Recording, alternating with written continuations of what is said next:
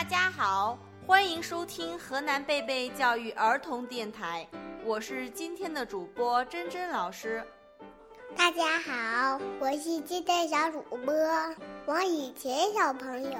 大家好，我是今天的小主播乔乔小朋友。乔乔小朋友，你为什么把香蕉掰的那么小呢？我在找香蕉的种子呢，但是我找不到。哎，我这好像也没有。姐姐老师，你见过香蕉种子吗？老师也没有见过香蕉的种子。我们请出万能小博士来给我们说一下香蕉为什么没有种子。万能小博士属于孩子们的科学世界。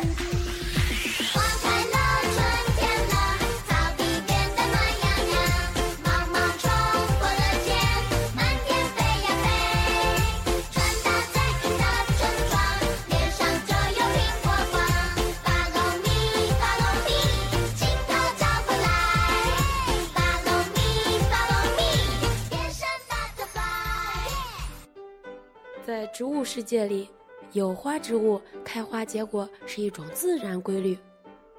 香蕉是有花植物的一种，当然也会开花结籽。为什么我们吃的香蕉没有籽呢？就是因为我们现在吃的香蕉是经过长期的人工选择和培育后改良过来的，在人们工作栽培、灌溉、施肥和选择土壤的条件下。野香蕉朝人们希望的样子发展，改变了原来结硬种子的本性。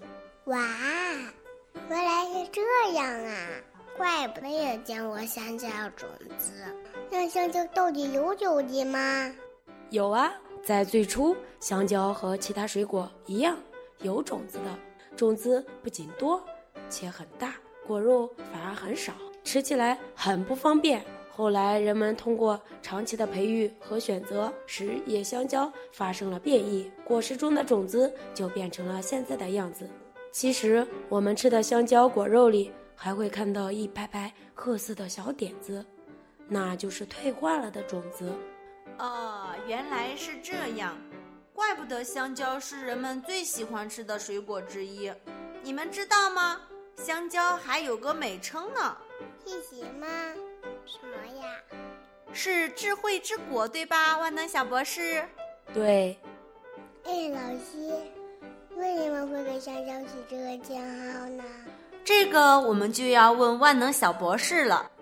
相传佛祖释迦牟尼正是因为吃了它，才获得了无穷的智慧，因此香蕉被赋予了智慧之果的美称。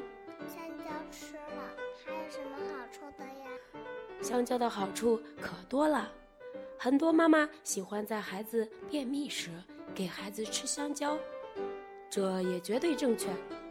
营养师说，香蕉内含丰富的可溶性纤维，也就是果胶，可帮助消化、调整肠胃机能，而且香蕉还能快速的补充体力。有一些运动员就喜欢在比赛之前吃点香蕉，有助于临场表现。不过有好处就会有坏处，香蕉属于凉性食物，性质偏寒，胃痛腹凉，脾胃虚寒的人应少吃。小朋友们听见了吗？香蕉虽然好吃，但是可不能多吃哦。是这样啊，那一点小吃点就行啦。对对，一天少吃一点。妈妈说：“任何东西不能吃的太多。”我是今天的主播珍珍老师，我是今天的小主播淘淘小朋友，我是今天小主播王以前小朋友，我是万能小博士，我们下期见，再见。Just for you.